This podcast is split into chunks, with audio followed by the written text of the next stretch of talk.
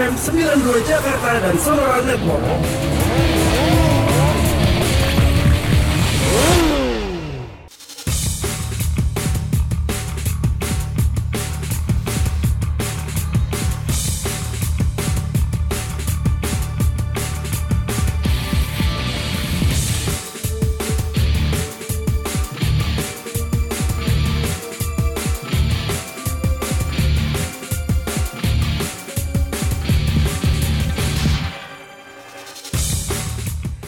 Selamat pagi apa kabar? Sahabat Sonora semuanya. Sahabat Sonora di Jakarta, kemudian Purwokerto, Yogyakarta, Surabaya. Kemudian Lampung, Palembang, Bangka, Cirebon, Pontianak, Solo, dan kota-kota lain yang tengah mendengarkan via streaming di sonora.co.id Saya Anton dari kembali di acara Klinik Otomotif Sonora pada pagi hari ini dan selama 2 jam.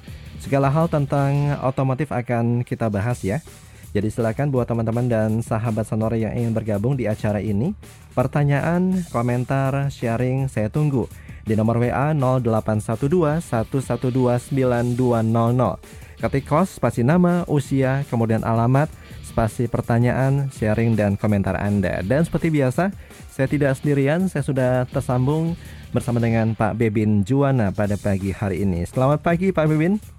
Selamat pagi agak sendu. Waduh, jangan dong Pak. Ini weekend-weekend harus menyenangkan Pak Bebin. Iya, uh, saya nggak tahu di tempat kamu, hmm. uh, Tok. Uh, tadi subuh itu kan angin sangat mengerikan, Tok. Betul, sampai kantor juga masih ada. Apa? Oh masih? Masih ada bekas-bekas ini Pak, air, genangan. Oh, oh. Sepertinya sempat hujan uh, tadi pagi. Kalau saya melihatnya bukan soal apa mungkin ada hujan sedikit ya. Yeah. Tetapi anginnya saya karena sempat saya bangun gitu mm -hmm. melihat uh, apa gerakan pucuk pohon gitu ya. Mm -hmm. Wah, belum pernah melihat uh, pohon bisa sampai doyong seperti itu oh, gitu loh. Kencang banget Sampai Sampai hampir tumbang, Pak ya. Waduh, ngeri-ngeri. Saya yeah. cuman takutnya gini kalau pohonnya sudah tua, yeah. uh, apa mungkin batang kayu atau ininya sudah uh, mulai apa uh, ringkih gitu ya Betul. ya itu yang bisa bisa apa patah kan yeah. itu yang saya khawatir makanya saya bilang wah pagi ini sendu nih mm-hmm. nah, saya nggak tahu juga... di bagian-bagian lain mungkin ada sahabat yang mau berbagi info ada nggak tahu apakah hanya di Jakarta Pusat saja hmm. angin demikian kencang atau juga rata di seluruh uh, bagian Jakarta. Yeah. Gitu. Ini kalau melihat cuaca yang seperti ini mohon perhatian buat dinas pertamanan Pak ya. Jadi pohon-pohon yang sudah tua, yang sudah lapuk, memang sebaiknya ditebang agar tidak membahayakan masyarakat yang melintas di sana. Betul betul. Yeah, Dan yeah. seingat saya dulu ya, dulu itu tahun berapa ya? Tahun 90-an ketika mulai musim hujan, mm -hmm. memang pohon itu dipangkas. Oke. Okay. Seperti tanda kutip di trimming gitu loh. Mm -hmm. Karena tahu begitu musim hujan kan daun-daunnya akan akan tumbuh dengan baik gitu Betul. kan. Uh, saya tidak pernah melihat lagi uh, setelah tahun 2000, tahun 1990-an sampai tahun 2000 tuh masih saya melihat gitu. Yeah. Kegiatan di September Oktober, wah bertruk-truk uh, apa ranting dahan yang yang miring-miring ke jalan itu di trimming dan sebagainya. Sekarang kok sudah sudah nggak ada ya gitu okay. loh. Oke. Okay. Dan ini juga pohon perhatian ya buat para pengendara khususnya pengendara motor kalau cuaca panas tarik ya pas uh, lampu merah mereka biasanya hmm. nyari ini nyari apa nyari tempat berteduh tempat berteduh gitu. Nah. Meskipun kalau berteduhnya di bawah pohon, wah bahaya itu. Betul, betul. betul. Atau itu uh, apa papan reklama. Nah, ya kan? Papan reklama itu aluminiumnya bisa terbang tuh. Betul, betul. Kalau yang pakai aluminium. Iya. Kalau yang itu sih oke okay sih, cuman konstruksi saya nggak tahu udah. Iya. Jadi sekali lagi nih mohon perhatian buat apa ya mereka yang bertanggung jawab buat terhadap semua hal, hal ini ya Pak ya. Hati-hati. Ya jangan Karena, sampai ada eh, korban uh, melihat, baru melakukan. Saya melihat gini toh, hmm. uh, kita ini tidak siap menghadapi angin yang kencang. Oke. Okay. Kan kita negara tropis kan nggak nggak kenal topan, hmm, hmm. nggak hmm. kenal paling banter dikasih istilah put, apa puting beliung yeah. gitu kan. Tapi seperti apa dengan kecepatan kalau di luar sana di apa yang bukan di daerah tropikal hmm. itu kan mereka sudah siap gitu loh. Betul. Uh, apa meng, apa menghadapi selalu dengan dengan catatan gitu angin dengan kecepatan berapa mereka sudah sudah apa uh, sampai masyarakat pun sudah siap. Iya. Maksudnya yeah. hati-hati nih yang sudah kecepatan sekian roda dua udah sebaiknya jangan gitu okay. kan karena risikonya terlalu besar.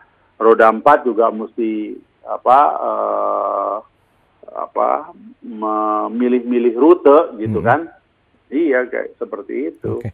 Pak Bebin mungkin bisa berbagi tips ya. Ini bagi hmm. mereka yang apa yang kalau berkendara dan ke, di apa uh, menaiki flyover atau jalan layang nontol dan ketika hmm. angin kencang ini datang menerpa. Ketika mengemudi ini sebaiknya kita harus melakukan apa, Pak? Kurangi kecepatan. Hmm.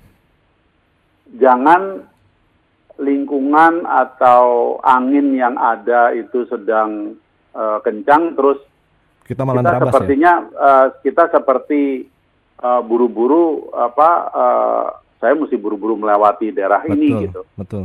Karena itu yang berbahaya gitu. Yeah. Ya.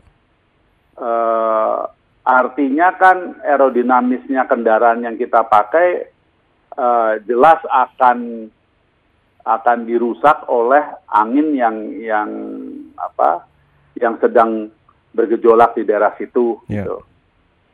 Dan lagi-lagi kita nggak siap misalnya ketika kita ketemu atau dihadang oleh angin dari samping. Hmm.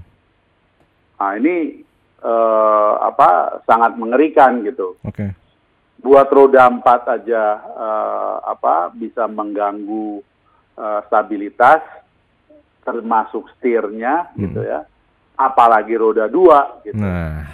Ini yang yang saya tidak bisa bayangkan kalau Anda berpikir bahwa, oh sebaiknya saya tambah kecepatan supaya cepat melalui ini, Anda kan tidak tahu uh, sepanjang berapa meter hmm. atau berapa ratus atau berapa kilometer ini uh, apa angin akan berhembus seperti ini gitu. Oke. Okay. Ini yang yang bahaya. Yeah. Nggak nggak ada ininya sebetulnya, nggak ada apa ya petunjuk bakunya, tapi hmm. selain mengurangi kecepatan sehingga eh, ketika memang dimungkinkan untuk apa mendapatkan eh, perlindungan hmm. tanda kutip ya perlindungan yeah. maksudnya eh, apa eh, mungkin eh, tempat yang cukup aman dari hembusan itu sehingga jangan kita yang menjadi tanda kutip layarnya si angin gitu. Iya. Karena makin Wah. naik ke atas tuh terpaan makin kenceng pak ya. Ngeri ngeri ngeri. Ngeri ya. Ngeri. Kalau pengendara roda dua apakah harus menunduk seperti pembalap MotoGP pak? Wah, nggak itu nggak janji toh. Nggak janji. Ya? mau mau sampai meluk tangki juga. Wow. Cuma yang jelas langkah yang paling tepat adalah mengurangi kecepatan. Grimis. Apalagi kalau disertai gerimis itu udah nggak bercanda. Iya. Yeah. Itu sudah nggak nggak bercanda. Hmm, hmm, hmm. Dan sekali apa ya uh, titik berat dari kita plus kendaraan itu tergoyah, yeah. udah keterusan toh. Oke. Okay. Yang jelas yang harus anda lakukan adalah mengurangi kecepatan bukan malah menambah kecepatan ya untuk menghindari angin atau ketika momen itu terjadi. Nah, ya. Pak Bebin, ini kemarin sempat cerita, ini rencana mau test drive atau sudah melakukan test drive, Pak? Hyundai EV. Iya, saya oh, kalau jadi gini, hmm. kalau Hyundai itu saya kebetulan uh, dapat dari sahabat lama saya gitu ya. Hmm. Uh, yang me, apa, mengusulkan untuk menyo, mencoba uh, Hyundai listrik EV elektro, elek, Electric vehicle ya? Uh, vehicle hmm. ya. Uh, coba dong Hyundai gitu gitu. Ya deh, saya saya coba menghubungi PR-nya uh, janjian kalau bisa minggu depan sehingga Sabtu depan sudah bisa berbagi cerita. Hmm. Tetapi saya berterima kasih juga uh, kepada sahabat yang menginspirasi, hmm. yang memberi semangat ke saya uh, minggu lalu untuk yeah. mencoba Nissan Kick. Oh oke. Okay. Nissan Kick. Nah uh, kemarin ini hari Rabu hmm. uh, sudah terlaksana uh, saya mendapat respon yang baik sekali dari teman lama saya di Nissan, hmm.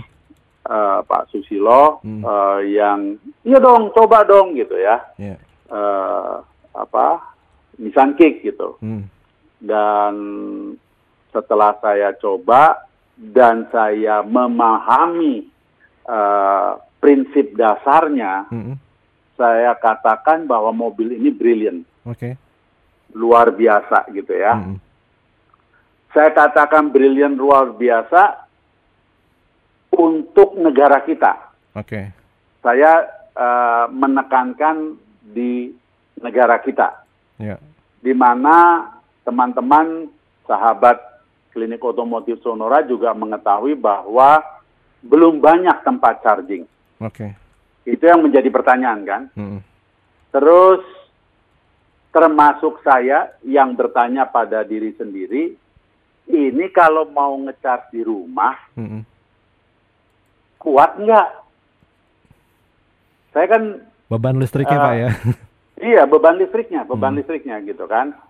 Ketika apa di rumah itu hanya 2.200, okay. gitu kan, sudah dipakai oleh kulkas, dipakai TV, ya kita terang-terangan aja, kulkas mana bisa colok cabut sih gitu Betul. gitu ya.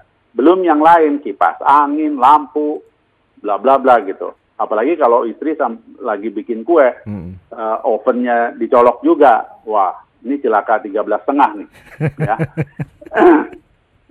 ini listrik di rumah bisa nggak? Karena yang terakhir itu saya pernah uh, mendapat pinjaman uh, apa BMW X5 hmm. F jadi plug-in hybrid, yeah. itu di chargernya tertulis 2000 watt. Oke. Okay. Dan anak saya warning saya, Pi hati-hati loh, Pi, itu 2000 watt loh. jangan jangan sembarangan colok. Nanti serumah pet semua gitu ya. Jadi saya melihat bahwa eh, apa ide konsep dari Nissan Kick ini tepat sekali buat hmm. buat kita gitu. Yeah. Ya. Uh, kenapa saya katakan demikian? Nissan Kick ini sebetulnya mobil listrik. Yeah. Mobil listrik yang dibekali genset. Nah, hmm. idenya supaya nangkap dulu nih, hmm. supaya jangan salah kaprah. Wah itu mah orang ada mesinnya kan itu kan hybrid dong gini-gini. Jangan, jangan berdebat kayak begitulah gitu mesin yang diusung oleh Nissan Kick yang dibawa di bawah kap mesinnya Nissan Kick hmm. tidak ada hubungannya dengan roda. Yeah. Garis bawah itu. Jadi kalau mesin itu nyala pun tidak menambah kecepatan. Kalau mesin itu nyala pun tidak membuat menjadi semakin irit. Yeah konsep dasarnya mesin berapa ya? 1200 nggak salah, tiga silinder yang dibawa Nissan Kick tugasnya hanyalah charging baterai. Hmm. Akibatnya apa? Saya melihat datanya, baterainya yang dibawa juga nggak besar. Karena baterai semakin besar, mobilnya semakin berat. Itu uh, apa uh, permasalahan yang dihadapi oleh mobil listrik saat ini. Yeah. Anda kepingin jarak tempuhnya jauh, gitu kan? Perlu uh, apa baterai yang besar supaya bisa menjangkau 300 kilo, uh, kilometer. Hmm. Akibatnya baterainya berat itulah yang harus dibawa-bawa sama si mobil. Yeah. Ceritanya gitu. ya kan? Sama seperti saya cerita di penghujung kos minggu lalu toh, waktu hmm. saya bilang, eh seru tuh motor listrik di apa PIK. Ingat toh? Wika, Wika. PIK. Eh, United kali ya? Iya United. Uh -uh. Yang enggak showroom sepeda baru yang yeah. di PIK itu okay. di ujung sono. Mm -mm. Ya kan? Uh, itu juga sama. Baterai kan kamu yang sampai nyeletuk. Oh, baterainya nggak gede ya, Pak, mm -mm. gitu kan? Yang bisa menjangkau 60 kilo. Nah, si kick ini baterainya nggak besar. Mm. Kenapa dia nggak perlu baterai besar-besar? Karena dia bawa genset.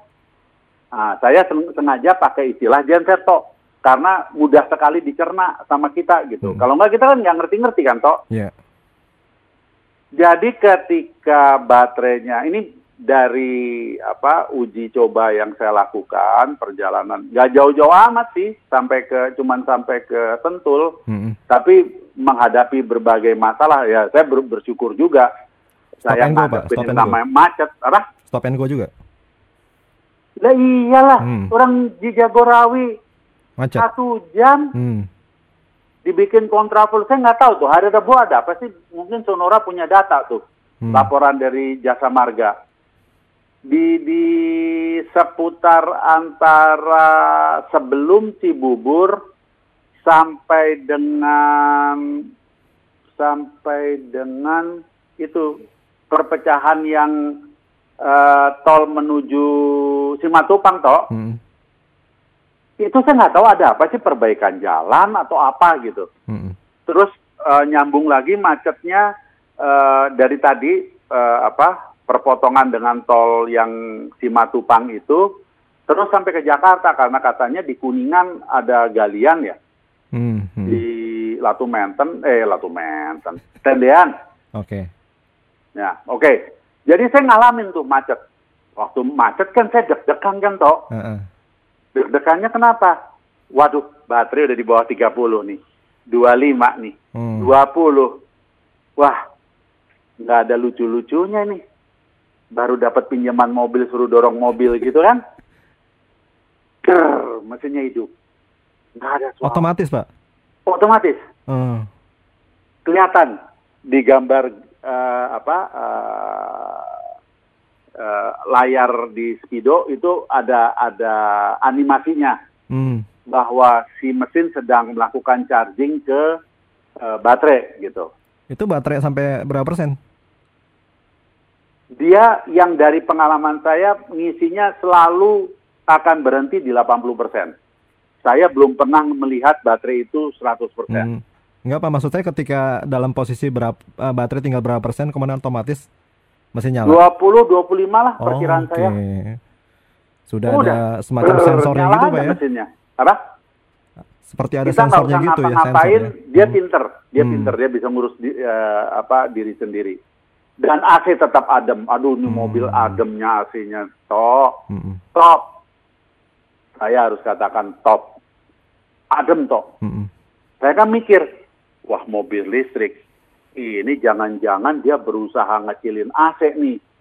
AC is beban kan toh? Betul. Siapa yang mau muterin AC? Orang AC-nya bukan bukan dibebanin ke mesin kok. Mm -mm. Dibebankan kepada sistem. Kan harus ada yang muter kompresor toh? Iya. Yeah. Ya kan? Itu.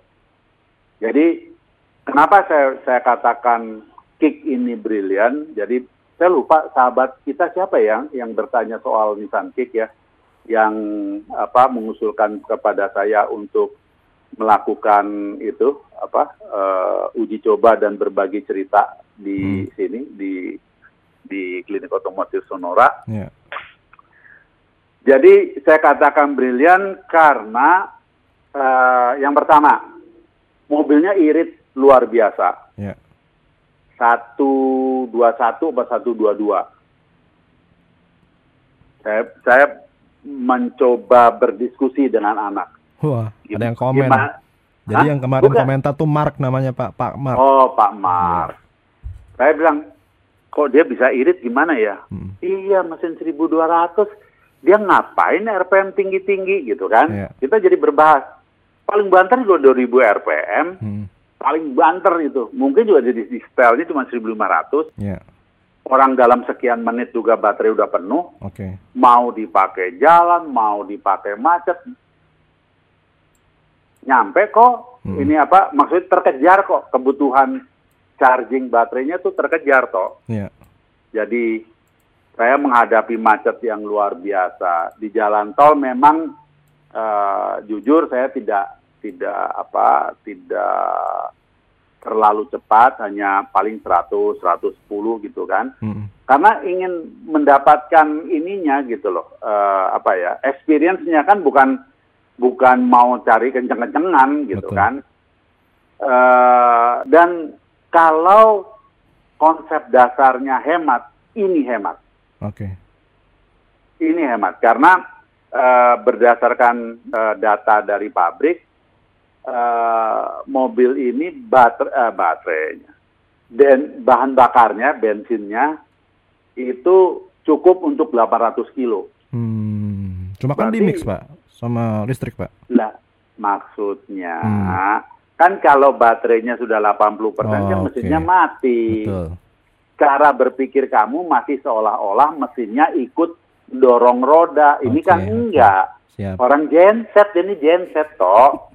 Sama aja kamu beli genset di glodok kan taruh di bagasi gitu. Iya, iya, iya. Cuman iya. bagaimana caranya supaya pinter. Kalau udah 25 lu hidup ya, gitu kan.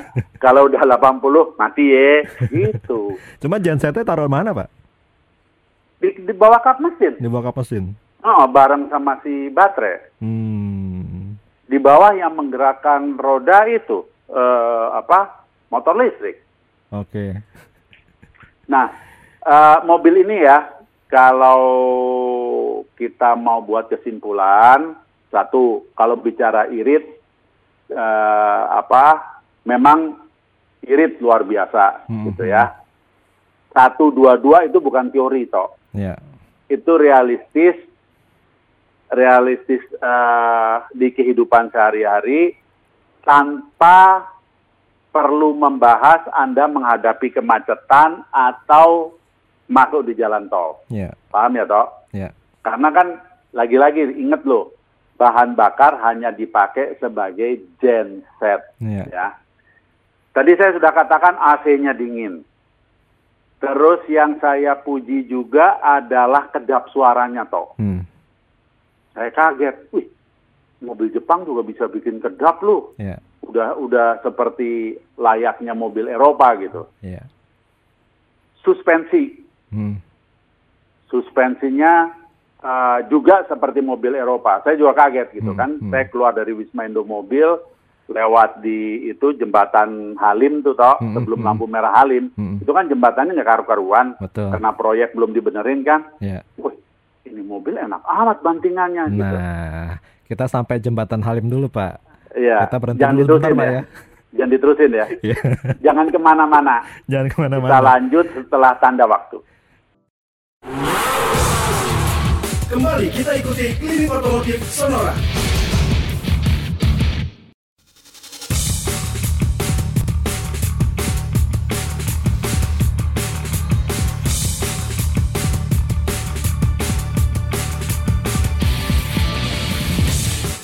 Masih bersama saya Anto dan Pak Bebin Juwana di acara Klinik Otomotif Sonora hingga pukul 12 yang nanti masih ada waktu ya buat sahabat Sonora mungkin baru saja bergabung di acara ini. Anda bisa kirim ke nomor WA kami, komentar, kemudian pertanyaan, sharing, segala hal tentang otomotif di nomor 0812 112 9200 ketik kos, spasi nama, usia, kemudian alamat, pertanyaan, sharing, dan komentar Anda. Pak Bebin Juwana. Iya. Setelah sampai Halim, terus ke arah mana Pak? Ya itu kan saya menuju ini. Sentul ya? Saya menuju ke Sentul. Ya. Ya kan. Jadi uh, ternyata mobil ini uh, selain kedap, kemudian apa namanya uh, eh, AC-nya adem gitu hmm. ya, juga uh, ini toh bagasinya buat apa mobil seukuran itu sih uh, besar loh okay. bagasinya. Iya. Memang ya. ada berapa varian Pak? Satu, uh -huh. satu aja. Oke. Okay. Satu varian saja, mm -hmm. gitu. Jadi cuma dua cuma, baris Pak ya? Uh, dua baris, dua, dua baris. baris ya? Cuma kalau untuk uh, seperti saya yang tingginya 185, mm -hmm. kalau saya duduk di depan itu uh, apa? Yang duduk di belakang akan agak sempit. Oke. Okay. Gitu loh itu itu negatif poinnya hanya di situ. Mm-hmm. Ini kalau bicara mengenai gensetnya pak ya, apakah cara kerjanya genset ini seperti apa? Genset di perkantoran, di perumahan, kemudian mengisinya juga seperti itu pak konsepnya? Iya. Oh, Oke, okay. sama ya? Iya, seperti itu aja. Mm-hmm. Uh, makanya saya saya katakan buat negara kita yang memang apa sarana uh, untuk charging mobil listrik itu belum banyak gitu ya. Uh, pilihan seperti Nissan Kick ini uh, sangat sangat apa uh, cocok, sangat pas gitu. Hmm. Hmm. Hanya saja uh, apa namanya uh, sekarang ini kan belum dapat ini uh, memakai aturan uh, aturan perpajakan hmm. untuk mobil listrik yeah. gitu ya. Kalau sudah diberlakukan kan tentunya harganya tidak semahal itu Betul. gitu loh. Mm -hmm. Betul. Ini modelnya ini kan seperti SRV Pak ya? Oh modelnya ini sekali Uh, sebentar saya kirim ke saya kirimnya ke mana sih? Ke bukan bukan fotonya saya kirimnya ke kamu aja atau ke mana? Ke kamu aja ya? Boleh boleh boleh. Supaya bisa dibagi ke sahabat uh, Sonora. Iya. Cuman nih, hmm. apakah digadang-gadang akan menggantikan posisi dari Nissan Juke, Pak, yang sebelumnya ada dan? Oh enggak dong, hmm. Nissan Juke kan saya pikir kan termasuk itu toh uh, mungkin disebut sebagai small SUV gitu yeah. ya atau atau crossover gitu ya. Hmm. Uh, kalau ini kan hatchback toh. Oke. Okay. Ini hatchback. Hmm. Oh, bukan bukan crossover. Jadi bukan mini SUV ya? Bukan bukan bukan bukan bukan. Bukan, ya. Oke. Okay. Ini ada komentar dari Mark nih. Uh, hmm. Mobil listrik dengan genset seperti sesuai skenario jalanan di Indonesia, Pak ya? Hmm. yang stop and go segala macam hmm. sehingga ketika baterainya sudah mulai turun otomatis mesin nyala ya. Hmm. Hmm. Jadi sangat makanya saya, ya. saya jadi saya saya katakan hmm. uh, kemacetan stop and go gitu ya. Terus uh, belum tersedianya uh, sarana ini apa uh, sarana tempat charging gitu yeah. ya. Termasuk uh, kita ragu untuk charging di rumah sendiri gitu. Hmm. Oke. Okay. Termasuk. Nah ini ini kan dengan anda sudah bawa apa? Sudah bawa genset sendiri, hmm. kan nggak nggak sibuk, nggak nggak repot gitu loh, toh. Iya, betul betul.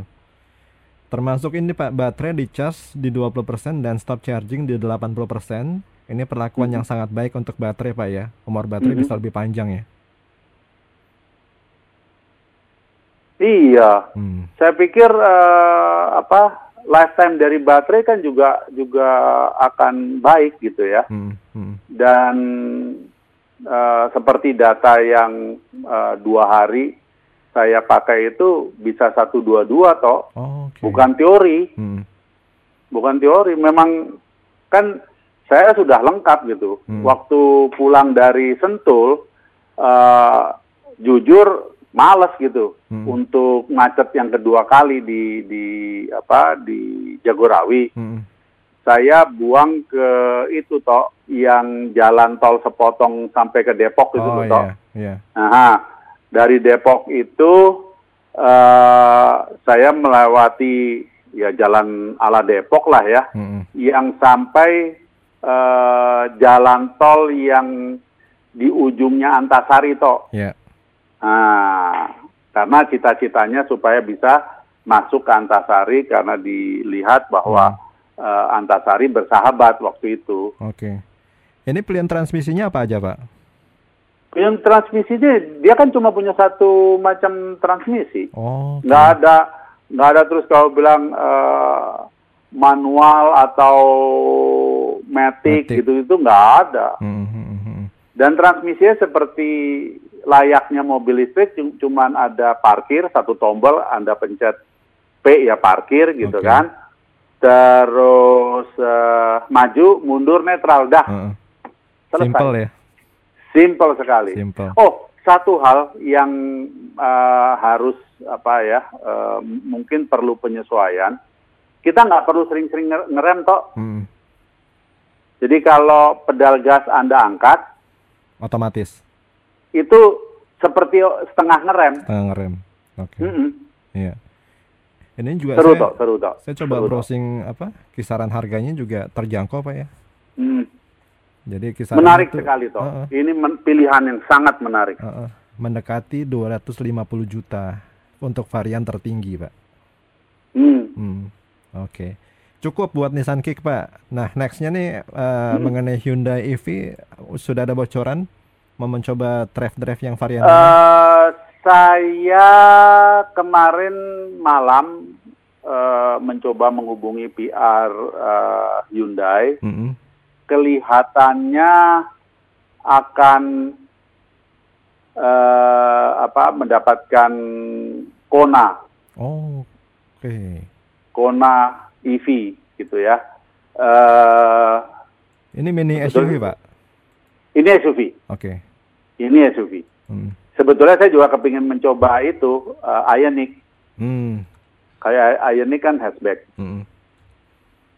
Ini berarti Hyundai memang gencar sekali pak ya meluncurkan oh, EV di Indonesia. Uh, Hyundai itu kan ini toh sesuai janji kepada Bapak Presiden. Oke. Okay Bapak Presiden kan uh, apa menyampaikan bahwa uh, Hyundai silahkan ber, apa, memproduksi kendaraannya di negara kita hmm. dengan satu syarat. Okay. Harus ada mobil EV-nya. Hmm.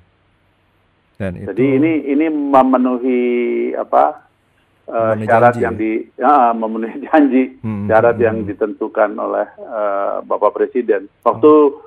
kalau nggak salah waktu penandatanganan KTT di Denpasar ya toh. Hmm, hmm, hmm, hmm. hmm. Oke. Okay. Dan ya, tentunya ya mudah-mudahan minggu ini udah sudah ini uh, apa uh, sudah terlaksana sehingga seperti tadi saya katakan Sabtu depan kita bisa cerita. Oke. Okay. Dan tentunya selain memenuhi janji, pihak Hyundai juga melihat market Indonesia yang menjanjikan Pak ya? Oh iya, karena kan uh, memang pemerintah serius. Yeah. Serius untuk uh, kita beralih ke mobil listrik. Oke. Okay. Jadi ketergantungan kepada minyak bumi juga uh, supaya ini betul uh, turun. Betul. Sehingga ya kan? kita tidak impor terus ya. Hmm, saya sengaja tidak tidak bahas soal uh, apa polusi gitu loh. Hmm, hmm, hmm. Karena setahu saya kan nggak banyak dari masyarakat yang peduli akan polusi. Ada tapi nggak banyak. Oke. Okay. Mudah-mudahan juga bisa mencoba dua-duanya Pak ya, entah itu Kona hmm, atau itu betul, ya, betul, betul, betul, sehingga experience-nya bisa lebih bervariasi. Yes. Oke, okay. kita coba jawab pertanyaan Pak. Iya dong. Ini ada takut numpuk nanti. Ada Pak Kiwing di Asam Glodok mau tanya hmm. kalau air radiator mobil sama motor hmm. uh, itu sama gak Pak speknya? Terus ada efek sampingnya tidak kalau air radiator mobil dikasih air radiator motor dan apa dampaknya buat kendaraan? Kemudian Enggak, kalau memang boleh... kemasannya sudah air radiator doesn't matter, nggak ada masalah. Hmm. Punya motor taruh di mobil, punya mobil taruh di motor, kalau packagingnya udah tulisannya air radiator, hmm. ada masalah. Tapi, tapi saya ingatkan lagi, jangan lupa coolant. Oke. Okay. Jangan lupa coolant ya. Hmm, hmm. Uh -uh. Termasuk apakah boleh dicampur dengan air mineral, Pak? kan saya sudah pernah bahas kalau saya nggak setuju dengan air mineral. Yeah. Air mineral itu cocok untuk badan kita. Betul. Kita butuh mineral gitu kan. Mesin mobil nggak butuh mineral. Iya. Nggak butuh ion ya. Karena begitu dikas apa uh, air mineral, kemudian kebetulan dapat air mineral yang kandungannya tinggi, mm. begitu temperaturnya naik, tekanannya naik, dua ampun, mineralnya kan di mana-mana toh. Betul. Dan itu akan nempel di di sepanjang sistem sirkulasi, mm -hmm. malah bikin masalah gitu loh. Yeah. Okay. Saya heran kalau ada teman-teman yang yang bangga, bin, tahu nggak? Gua ini radiatornya gua isi air aqua. saya cuma ngeliatin aja terus lu bangga termasuk ini Keren, nih bin. sama dengan yang kita loh mang saya begini loh toh uh -uh. kita kan tahu di mana kita sedang menghadapi kondisi yang mepet gitu yeah. kritis krisis lah kritis lah bukan bukan krisis kritis misalnya ternyata di perjalanan uh, kok suhu mulai cenderung naik dilihat waduh ternyata tabung reservoir saya nggak ngajarin buka radiator ya buka hmm. radiator itu berarti anda cuci muka dengan air radiator yang mendidih di atas 100 derajat siap-siap ICU yeah. saya cuma ingetin sekali lagi itu aja yeah. ya bukanya tabung reservoir okay. terus di mobil adanya air aqua betul maksudnya air minum mineral yeah. mau mereknya apa pun terserah lah gitu terus Anda izin ke situ. Ya nggak apa-apa. nggak apa-apa. Jadi apa yang kita bahas di acara klinik otomotif Sonora, tolong dicerna dengan wajar gitu. Iya. Ya kan? Kita bukan me, apa ya mengarahkan uh, enggak boleh gini gini. Lah kalau dalam keadaan darurat darurat di pinggir jalan tol terus di jok ada botol air mineral air mineral satu setengah liter masa dituang situ nggak boleh iya. atau misalnya uh, kamu ketemu hujan waduh bus di depan saya ini kurang ngajar bener kaca gue blepotan gini saya tapi nggak bisa nyemprot hmm. air ini washer saya yang buat nyemprot rusak apa wiper itu kering hmm. saya di di pintu di apa door trim adanya cuman air mineral masa bilang nggak boleh yeah. gitu ya boleh dong hmm, hmm, hmm. daripada anda ke pinggir nyari got apa selokan terus airnya dituang ke itu kan malah bikin masalah gitu kan tetapi ketika Anda melakukan kuras radiator, hmm. saya tidak rekomen untuk diisi dengan bangganya bawa galon air mineral terus di bluk bluk bluk bluk bluk bluk bluk nih. Radiator gua pakai air mineral. Hmm. Ya bukan gitu caranya. Termasuk ini banyak yang coba-coba pakai apa? Air tetesan apa? AC. Oh, itu nggak apa-apa. Oh. Itu nggak apa-apa. Hmm. Selama Anda saring. Okay. Saya khawatirnya tet, apa tetesan air AC nadahinya kan di uh, apa di ember toh. Uh. Ya kan, terus nanti kan dicidukin. Hmm. Itu nungguinnya kan bukan uh. sehari dua hari dapat seember kan toh. Bener nggak toh? Iya. Ini antum ketemu mulu nih. Mendingan beli aja pak. Iya kan? Yeah. Tapi kan bisa bisa seminggu lah seminggu kan nggak tahu nanti ada cecak kecemplung lah apa masa kan nggak disaring yeah. gitu loh ada daun ada apa gitu maksud saya disaring tuh ya kira-kira lah jangan sembarang kotoran masuk ke sistem gitu loh yeah. ribet nanti kitanya memang sih lebih ekonomis ya cuma waktunya hmm. lama pak ya iya nungguin kan bisa seminggu toh iya. tes AC udahlah ya, beli aja lah lebih praktis ya. Termasuk ini Pak, kapan sih saatnya kita harus kuras radiator? Radiator? Uh. Uh, saya sih kalau bicara waktu hmm. ya setahun lah. Hmm. Setahun sekali ya dibuang lah kita hmm. nggak nggak nggak bisa bayangkan gitu ya hmm. kalau by kilometer ya sekitar sepuluh ribu lima belas ribu kita hmm. kuras gitu hmm. Hmm. oke jadi setahun sekali aja pak ya hmm. uh, biar... ya, jangan tiap bulan juga toh ampun kecuali punya pabrik kulen nggak apa-apa sih sekalian benar, promo benar, kulennya cuma yang uh, intinya tadi yang menarik yang Pak Bebin sampaikan uh, air radiator motor itu bis, bisa dipakai Pak ya buat mobil ya? Air radiator. Bukan bisa, yang coolant coolant. Bisa bisa bisa. Bisa ya. Bisa. bisa. ya kan? Loh, lebih ekonomis mobil Pak ya. Taruh di, di, diisi ke coolant motor ya, apa sebagai coolant motor juga nggak apa-apa dan sebaliknya. Oh. Coolant okay. is coolant. Iya iya iya iya.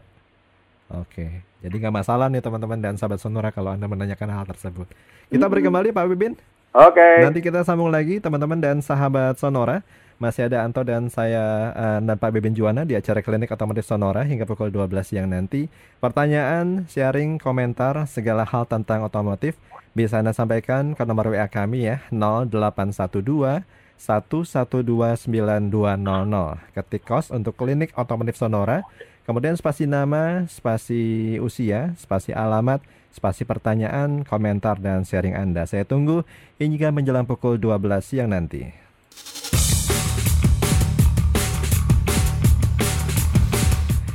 Baik, kita lanjut lagi di acara klinik otomotif Sonora pada siang hari ini, Pak Bebin. Ya. Ini ada yang sharing soal tetesan air AC. Mm-hmm. Saya tiap hari tampung air tetesan dari indoor AC semalam bisa 5 liter ukuran wow. jerigennya. Dan airnya saya pakai untuk siram tanaman karnivora, Pak. Oh. Katanya sangat bagus, katanya. Saya belum pernah nyoba oh. ya. Ya, saya nggak ngerti tanaman soalnya. Ngertinya soal Kalau satu hari bisa ya? dapat 5 liter, boleh kalau ada yang butuh boleh beli itu. benar benar benar. Jadi peluang ini peluang bisnis menarik Pak ya. Iya, iya. Oke. Okay. Berarti AC kapasitas besar itu. Mm -hmm. Kalau dapat 5 liter sehari. Oke. Okay. Kemudian ada Pak Heri. Mm -hmm. uh, mobil saya X-Trail Pak, Nissan X-Trail tahun 2017. Kalau pas mm -hmm. turunan kecepatan mm -hmm. 100 kilo, pas ngerem ini getar sampai setir. Hmm. Saya sudah konsul ke bengkel resmi, sarannya hmm. disc brake harus dibubut. Nah, ya, apakah betul. lebih baik bubut atau ganti? Kalau bubut biaya sekitar 700 ribu, kalau ganti sepasang bisa sampai 3,1 juta, Pak. Iya, uh, dari pengalaman saya, kalau memang disc brake itu belum pernah dibubut, -hmm. uh, untuk pembubutan pertama itu bisa tahan sekitar 10 sampai 15 ribu kilo. Oke. Okay. Jadi artinya kan lumayan hmm. setahun lebih lah gitu ya. Yeah. Ya. Uh, ya istilahnya belinya nanti saja gitu. Hmm. Tapi kalau nggak mau repot, mau langsung beli juga silahkan. Yeah. Karena tadi uh, eh, 700 lawan 3,1 ini ya. Jadi empat kali lipat ya. Mm -hmm. Ya. Oke. Okay. Cuma biasanya kalau setir getar tuh faktornya apa aja sih Pak? Ya setir getar dalam hal ini pada saat turunan dia ngerem ya udah pasti itunya piringannya hmm. bergelombang. Faktornya adalah kebiasaan ketika turunan ditahan pakai rem. Hmm. Tidak oh. bermain dengan engine brake. Ya jadilah yang namanya apa uh, piringan itu menjadi korban. Yeah. Tumbalnya yaitu. Oke. Okay. Gitu. Cuma kalau jalan biasa, Pak? Jalan biasa ke jarang lah merusak uh, piringan dis. Hmm, hmm. Jarang banget hmm, jadi hmm. rusak. Hmm. Cuma kalau tekanan angin, kondisi apa ya tapak ban yang udah mulai menipis, itu berpengaruh nggak pak ketika kita lain jalan? lain lain oh, toh okay. jadi ketika Cuma bisa getar juga pak jadi gini gini gini gini ketika balance roda yang rusak uh-huh. Rusak itu karena kausan ban karena apa pun lah hal-hal yang lain ya kan itu anda merasakan getaran itu kapan saja di mana saja hmm. Tapi kalau sudah tipikal hanya ketika turunan, hanya ketika ngerem. Oke. Okay. Itu apa namanya? Uh, Anda merasakan getaran di setir, itu udah sangat spesifik piringan uh, ini rusak hmm. gitu loh. Okay. Piringan uh, bergelombang bukan rusak lah. Yeah. Kita pakai istilah bergelombang. Disc brake-nya Pak ya? Mm -mm. Okay. Piringan disc brake-nya bergelombang. Ya. Saya beralih ke Pak Agus yang tinggal di Perumnas Klender. Pertanyaan soal Honda Brio yang radiatornya tidak berfungsi dengan baik, Pak. Ini Brio tahun 2014. Apa yang harus dilakukan? Perjalanan jauh selalu habis air coolant-nya, padahal tidak ada kebocoran. Waduh. Perjalanan jauh selalu, selalu habis. habis tidak yakin tidak ada kebocoran ya. Hmm jadi dalam kondisi mesin panas pun mesin hidup, yeah. Anda tidak melihat yang namanya bocor rambut juga tidak ada ya. Yeah. Kalau Anda yakin dengan itu, hmm. saya hanya rekomen coba ganti tutup radiator. Oke. Okay. Ya kan? Karena uh, ada satu hal lagi, kebocoran yang tidak akan bisa terlihat hmm. Yaitu kebocoran di dalam intake manifold. Oke. Okay. Nah, setahu saya uh, beberapa merek seperti yang pernah saya alami itu intake manifoldnya didinginkan juga oleh air, berpendingin air. Hmm. Nah, saya kan belum pernah bongkar intake manifoldnya Brio, jadi saya nggak tahu apakah ada di aliri air eh, apa eh, radiator juga nggak, hmm. gitu kan? Nah, yang saya pernah alami karena intake manifold itu kan eh, terbuat dari aluminium alloy cor, yeah. ya kan?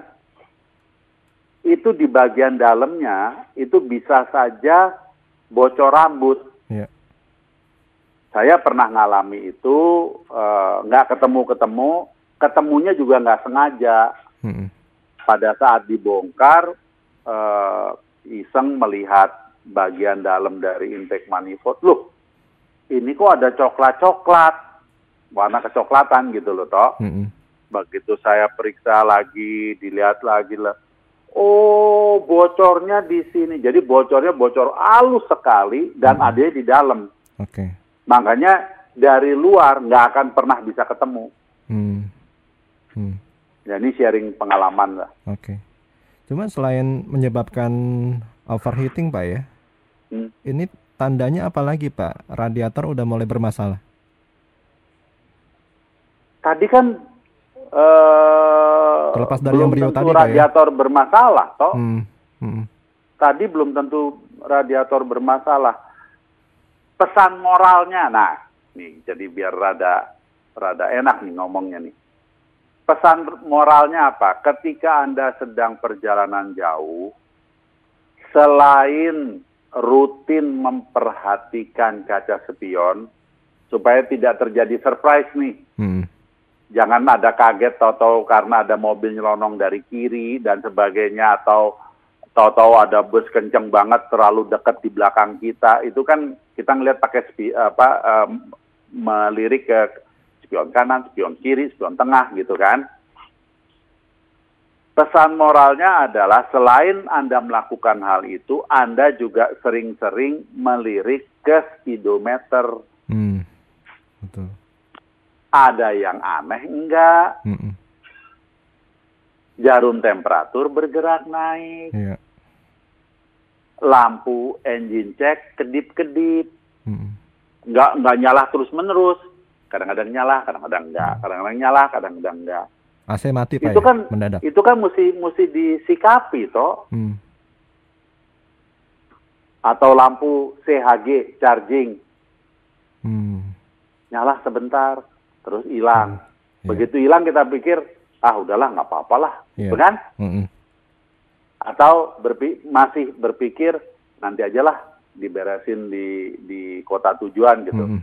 Sampai di kota tujuan ketemu kuliner, ketemu ini, ketemu itu, lupa, yeah. nggak diurus. Nanti di perjalanan pulang baru benar-benar nyala terus. Hmm. Nggak mati-mati. Nah, baru nyesel. Oke. Okay. Dan itulah gunanya kita sering-sering dalam perjalanan melirik ke speedometer. Ada nggak sih yang aneh? Betul. Seringkali kan nyalain lampu sen juga nggak ini, nggak hmm. dimatiin kan? Iya. Yeah. Kalau nggak ngelihat di di apa instrumen panel lampu sen kedip-kedip, hmm. oh iya tadi belum dimatiin kan gitu. Yeah. Lah yang yang apa kendaraan di belakang anda kan bingung. Betul. Sennya ke kiri, hmm. terus tetapi mobilnya terus saya di kanan nggak pindah-pindah. Hmm. Hmm udah diklakson dikasih lampu yeah. segala rupa tetap nggak mau nggak mau geser tapi sennya sen ke kiri kan yeah. sering banget kita ketemu yang aneh-aneh begitu toh kalau di di luar kota -uh. sampai bingung belajar nyetirnya di mana uh mungkin belajarnya mantok kalau Cuma perkembangan mobil zaman sekarang ketika setir lurus sen otomatis mati pak belum tentu atau masih sama belum tentu sekarang sekarang begini, kamu coba aja di kamu sendiri deh, ya kan? Kamu jalan lurus, uh. kamu berpikiran, oh di depan itu ada rest area, saya pasang sen kiri, iya. ya kan? Tapi karena di depan itu ada truk jalan atau mobil box jalannya pelan, kamu berpikir apa? Antar aja ah, saya ngirinya. Iya. Setelah mobil box gitu. Ya kan? Hmm setelah mobil box. Begitu kamu ngelewatin mobil box, loh, itu ada truk lagi. Loh, ada pickup lagi. Kamu nggak ngiri-ngiri kan? Hmm. Tapi sen kamu kan udah kiri. Iya. Yeah. Setelah 2-3 menit, memang kamu masih inget lampu sen kamu nyala. Hmm. udah nggak inget, toh manusiawi sekali, betul, toh. Betul. Lah yang di belakang kamu, ini mobil sebetulnya mau ke mana sih? Kan gitu, toh. Ya terus terang kalau saya begitu. Ini mobil maunya apa sih? Saya dari tadi, nah begitu misalnya yang di mobil uh, kamu langsung ngomong, tau udah nggak jadi deh ke apa nggak usah nggak usah ke rest area itu, ntar aja di depan lagi gitu kan? Lah ya udah. Bener. 100 km ke depan kamu sennya nggak kamu matiin. Kamu iya. nggak inget udah. Namanya juga lupa. Uh -uh. Mohon maaf kan gitu. Betul. Sama biasanya kejadian di parkiran nih. Ini biasanya ya, padahal tuh mobil yang mau keluar, penumpangnya tuh baru mindahin barang dari troli ke mobil. Hmm. Cuma udah ditungguin biasanya mobil belakangnya. Hmm. Hmm. kan kita bingung. Nungguin dari, siapa daripada nggak dapat lagi. Iya. nggak taunya habis masukin barang masih nunggu istri sama anaknya belum keluar keluar kan gitu kan Cuma sering kayak gitu Pak ya. Oke, kita beralih ke pertanyaan soal ABS Pak. Hmm. Datang dari Pak Haris di Tambun. Mobil hmm. saya Avanza tahun 2018, lampu 2018. sensor ABS-nya nyala terus. Hmm. Sekarang masih jalan terus Pak. Mobil hmm. dipakai buat apa? Daring. Hmm. Efek jangka pendeknya apa nih Pak? Karena kan ya, fungsinya ya, sangat kan ya. diperiksa ya. saja lampu ABS-nya nyala, itu kan belum tentu juga sistem ABS-nya rusak. Hmm. Hmm. Seringkali kan hanya sensor yang di roda itu kotor. Hmm. Lah, emang mobilnya nggak nggak nggak diservis.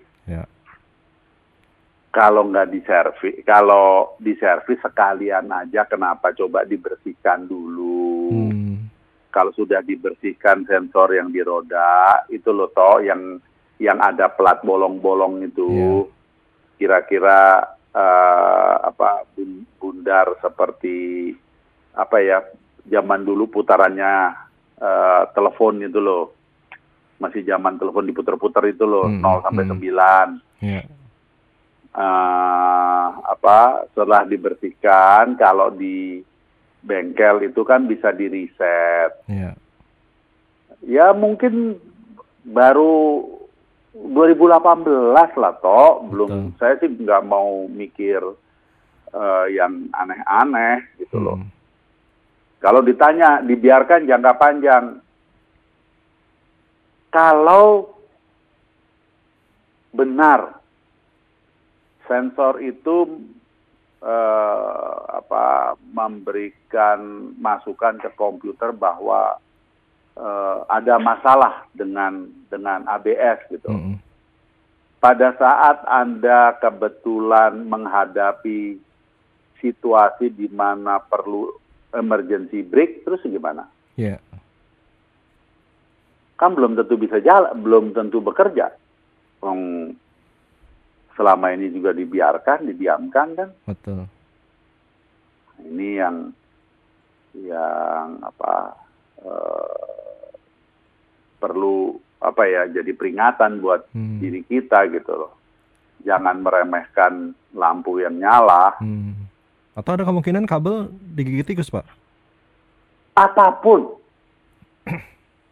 Bisa saja toh, hmm. apa pun. Sambungan soketnya, kemasukan air. Pokoknya ada gangguan aja di sistem. Hmm ya harus di, diatasi toh. Betul. Makanya saya belum berpikir yang aneh-aneh. Kenapa? Kan baru 2018. Iya. Umurnya baru 2 tahun. Itu. Cuma sebaiknya jangan sampai nunggu efek jangka panjang, Pak ya. Iya. Ya. Apalagi dipakai hampir tiap hari, kilometernya banyak. Tinggi, Tinggi. daring. Mm -mm. Paling jarang 200 kilo. Ya. Bisa Betul. 300 kilo. Betul. Jadi memang tepat cepat-cepat harus diperbaiki. Mm -hmm. Buat Pak Haris yang tinggal di Tambun. Kita beri kembali Pak Bebin. Oke. Okay. Tetap bersama kami di acara Klinik Otomotif Sonora hingga pukul 12 siang nanti. Kembali kita ikuti Klinik Otomotif Sonora.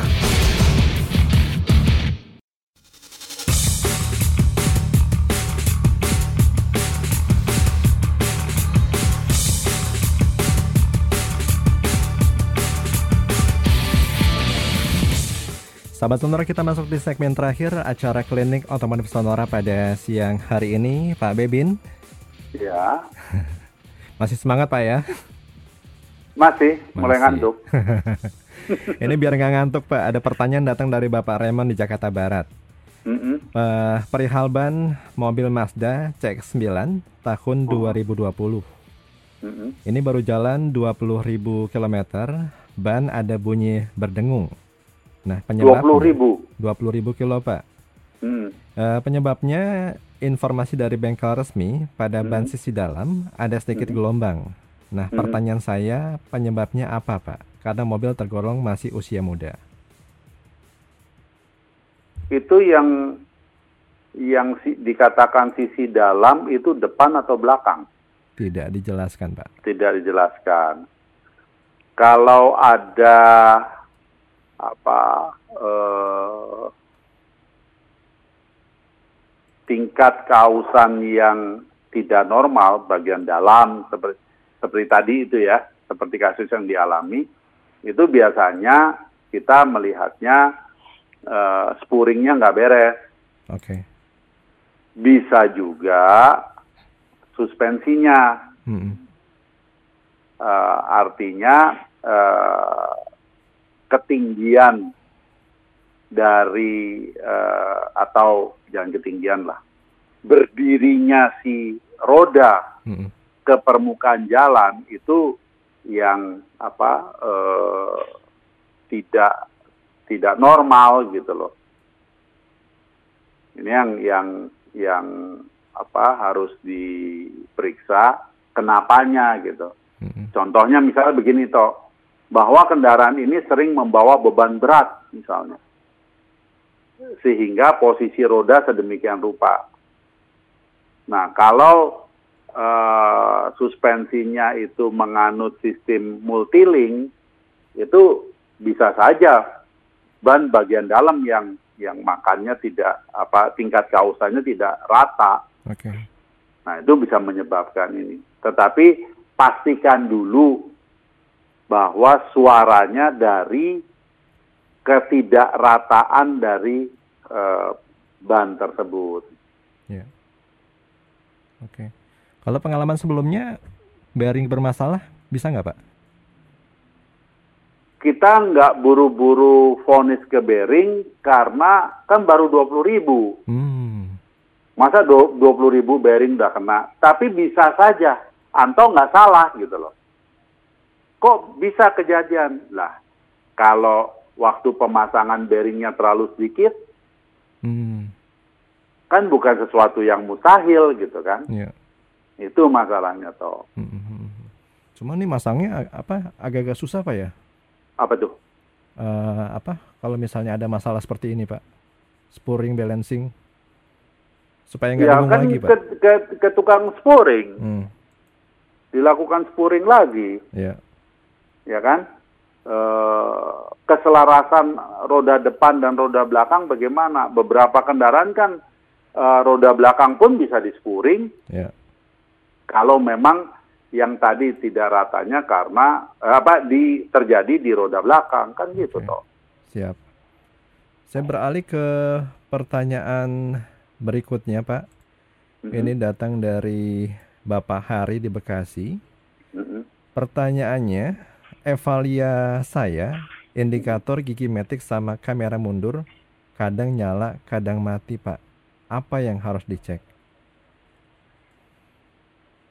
Yang Ini Nissan Evalia, Pak ya? Iya, iya, iya. Yang nyala mundur tuh yang apa? Apa? Sorry, lampu apa yang kadang nyala, kadang mundur? Kamera tidak? mundur, Pak. Oh, kamera mundur. Hmm. Kalau kamera mundur ya wiring. Oke. Okay. Periksa kabelnya gitu loh. Hmm. hmm, hmm.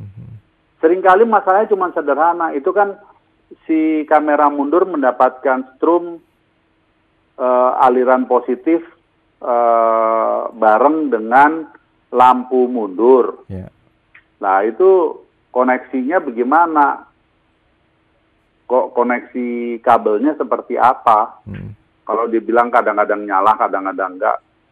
Saya sih nyari yang simpel-simpel dulu gitu loh. Okay. Nggak nggak nggak apa uh, buru-buru vonis uh, ini kameranya yang rusak gitu.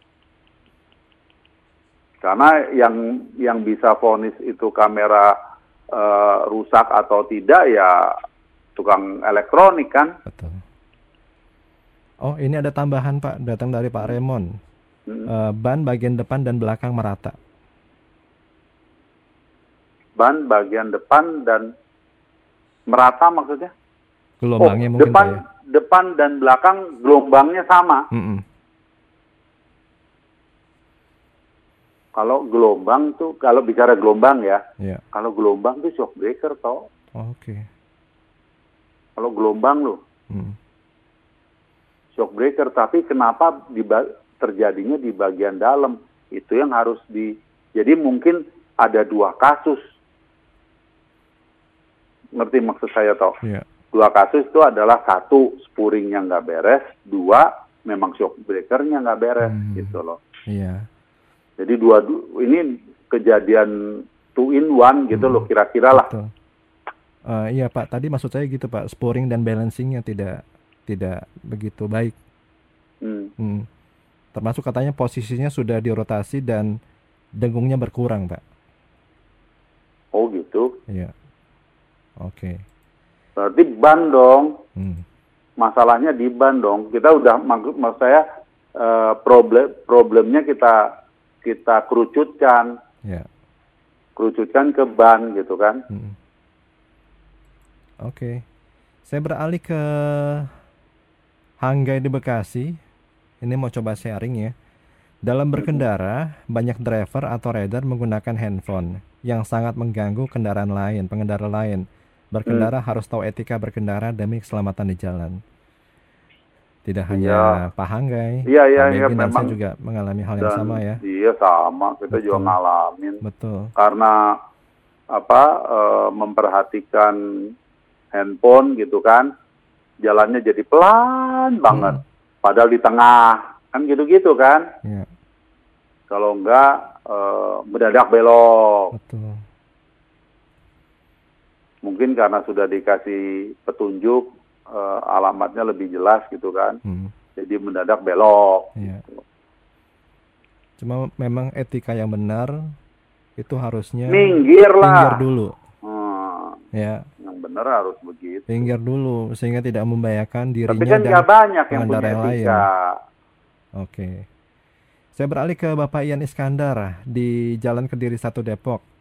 Mobil saya All New Suzuki R3 tahun 2020. Kenapa hmm. ya? Gigi hmm. sering slip waktu gigi satu ditekan ke depan. Terus pada saat mau jalan, gigi personaling kan netral nih Pak. Kenapa beberapa Loh, ini kali... manual apa ya, matic sih? Ini matic Pak ya. Tunggu dulu, tadi dia bilang ditekan ke depan maksudnya? Kenapa ya gigi sering slip waktu gigi satu ditekan ke depan? Tuh, pada saat mau jalan kayak kayak manual kesannya. Pada saat mau jalan gigi personaling kan netral. Kenapa? Hmm. beberapa beberapa kali sering waktu gigi satu ditekan ke depan beberapa kali sering slip. Itu karena ada kerusakan personaling atau saya tanggung menekan ke depan pak? Oh didorong tuasnya ke depan gitu ya. kan Sekarang koplingnya udah diinjak habis belum? Ini kan sering kali kan masalahnya kan kopling tidak diinjak habis. Ya. Itu yang paling umum terjadi dari dulu. Jadi giginya nggak nggak apa eh, nggak mau masuk. Itu yang pertama. Yang kedua gerakan dari tangan untuk menuju ke gigi satu itu kan kalau apa di jalan yang macet segala macam kan seperti asal-asalan gitu loh, toh. Ngerti maksud saya? Tanda kutip asal seperti asal-asalan gitu, toh. Hmm. Nah, itu dikhawatirkan kan hal-hal seperti itu. Tetapi karena ini 2020, artinya kan masih baru. Yeah. Jangan dikutak-kutik bahwa ke bengkel resmi Hmm. Kemudian ajak supervisor uh, apa bagian servis perlihatkan masalahnya seperti apa supaya apa yang disampaikan bukan hanya uh, apa uh, omongan saja gitu loh toh. Yeah. Karena nangkepnya bisa beda.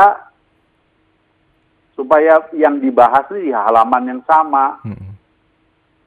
Seperti saya tadi mendengarkan kata selip. Kata selip ini kan maksudnya apa gitu masuk hmm. ke gigi satunya atau apa hmm. cuma kalau kalau jarang ganti oli berpengaruh nggak pak kenapa kalau katakanlah Jadi jarang masih baru hmm.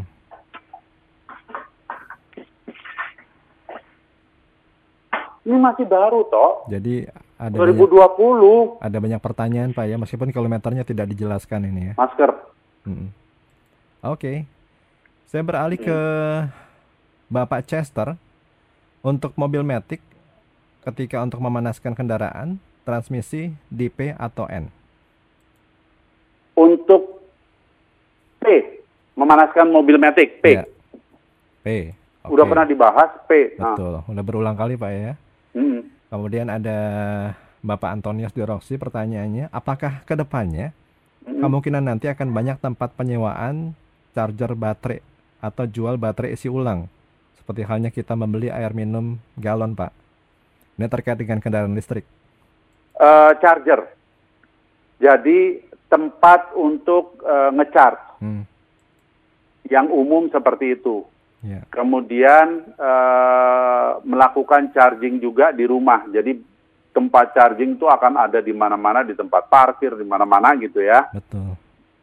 Uh, Terus kalau perjalanan antar kota itu juga sama hmm. eh, apa eh, akan uh, ditemukan di tempat rest area seperti sekarang kita menemukan itu toh apa eh, pompa bensin gitu loh toh.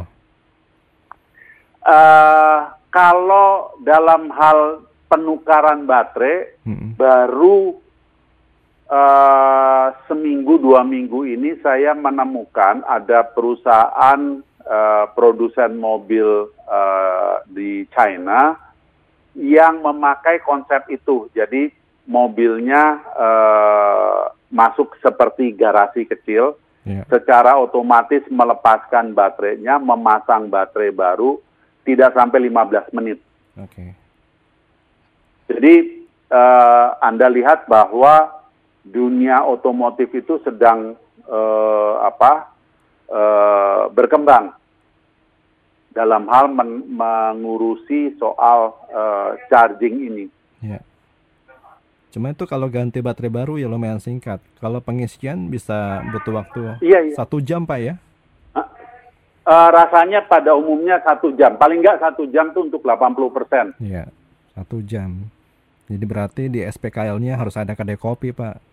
Nunggunya Kenapa? Jadi, harus ada oh, kedai iya, kopi iya, iya. pak. Ya kedai kan? kopi sama komik bacaan toh. Mm -mm. Karena kan hmm. nunggunya lumayan lama pak ya. Iya. Waktu pengisian. Cuman saya nggak tahu apakah uh, zaman now ini masih baca komik atau main game pakai handphone berarti yang dicas nanti bukan hanya mobil tapi juga uh, itu uh, apa uh, handphonenya ada kursi pijat juga tuh wah asik oh iya udah ya, penting nggak uh, pulang-pulang itu nggak nggak maju-maju udah malah ketiduran pak ya hmm. oke satu lagi pak ya datang dari Pak TJ di Jakarta Barat Mm-hmm. Uh, mobil saya Avanza uh, mm-hmm. VVTi Matic. Apakah ada pengaruh kepada mesin dan persneling kalau saya sering kali menggunakan engine brake dari kecepatan 60 sampai 80 sambil dibantu menginjak pedal rem? Tadi kekhawatirannya apa? Uh, apakah ada pengaruh kepada mesin Pak dan persneling? Enggak. Enggak Pak ya? Tidak ada dan itu adalah langkah yang sangat bijak. Hmm. Karena saya merasakan beberapa hari ini perpindahan persneling dari 1, 2, 3 sedikit panjang. Di no, RPM-nya no, di atas no, 2000-an baru terasa no, perpindahannya. Apakah itu hmm. normal atau ada sesuatu yang harus disetelkan? Sekarang posisi Pak? kilometer berapa? Tidak dijelaskan, Pak. Tidak dijelaskan. Mobil hmm. tadi tahun berapa? Tidak dijelaskan. Tidak dijelaskan juga. Kalau itu yang dirasakan artinya sudah waktunya ganti minyak persneling. Hmm. Harus tune up juga Pak? Ya sekalian lah. Sekalian ya. Mm -mm. Jadi biar aman nih uh, buat teman-teman dan sahabat Sonora, khususnya Pak TJ di Jakarta Utara. Oke Pak Webin, waktu kita hampir okay. habis Pak. Ditunggu ceritanya ya buat Hyundai ya. EV nanti. Saya uh, harapkan juga sama uh, bahwa bisa terrealisasi minggu ini sehingga saya bisa berbagi cerita karena yang Hyundai itu uh, ini apa uh, full elektrik. Oke. Okay. Ini persiapannya elektrik. dari hari Senin berarti pak ya? Kenapa? Persiapannya dari hari Senin ya? Nggak tahu, nggak tahu. Hmm. Ini uh, dapatnya hari apa belum tahu, hmm. tapi katanya uh, dari tim uh, ini apa namanya? Dari tim PR. Oke. Okay. Cuman mereka dari, yang akan dari hari Senin uh, katanya ada acara makan-makan dulu, Pak. Uh, ya sama teman-teman sih. Heran deh, masih masih nyerempet-nyerempet ya. uh, tanpa ini Pak ya, mendahului Pak. Selamat ulang tahun Pak Bibin ya. terima kasih, terima kasih Toh. Terima kasih. Semoga Jangan selalu sehat. Ini apa kuras radiator ya Toh. Semoga selalu sehat, semakin banyak hal-hal baik kasih, amin, Pak Bibin dan keluarga amin. Pak ya. Ya. Sehat buat kita semua dong. Sama-sama. Kita Yo. ketemu lagi di acara yang sama pada hari Sabtu yang akan datang. Pak Bibin terima Oke. kasih, salam sehat, Yo, salam buat keluarga. Terima kasih.